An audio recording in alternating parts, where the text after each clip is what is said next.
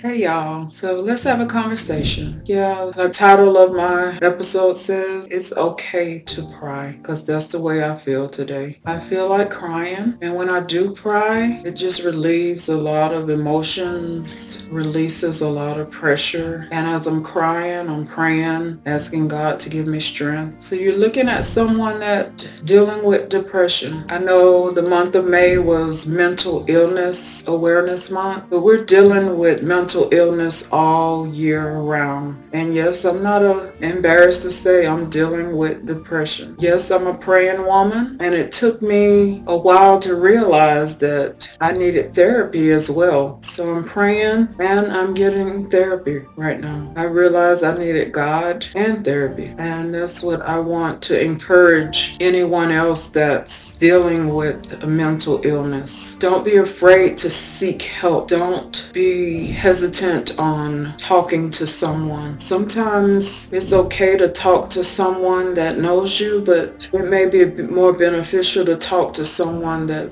doesn't know what you're, you have been through. They're impartial. That way they can offer coping mechanisms to help you get through whatever you're dealing with. Sometimes when we talk to friends or family, you know, they know us so they know, you know, stay strong, you got this, and you try try to stay strong and you try to convince yourself that you got this. But at the end of the day, we have to be honest with ourselves and know that sometimes we don't have this. Sometimes we need help. I encourage you if you're going through something, which we're all dealing with something, we have to be kind to one another. We have to be mindful of the words we say to someone that may trigger them to be more, you know, depressed or sad that, I encourage you to seek help. There are different organizations out there that offer help. If you're not able to afford it, they have like discounted programs within their organizations. If you work for an organization that has an employee assistance program, take advantage of it. Take advantage of the few therapy sessions that they offer you. There's help out there if you need it. Depression is real. Anxiety is real. Mental illness is real. Even people back in the Bible days suffered with mental illness. So don't be afraid to admit that you do have a problem. Don't be afraid to seek the help that you need, especially if you have family that is that loves you and that supports you. Don't be scared to open up to them and, you know, let them know that you're getting help or you need help. You'll be surprised and you may have some people that may judge you, but you'll be surprised of the people that are willing to help you throughout this, what you're dealing with. I'm not afraid to say that I'm dealing with depression and anxiety. And I'm not uh, embarrassed to say I'm getting therapy. And I can say that it is helping me get to the root of what's causing me to have these mood swings, these fluctuations and changes in my mood. And the therapist offers me ways to cope and helps me see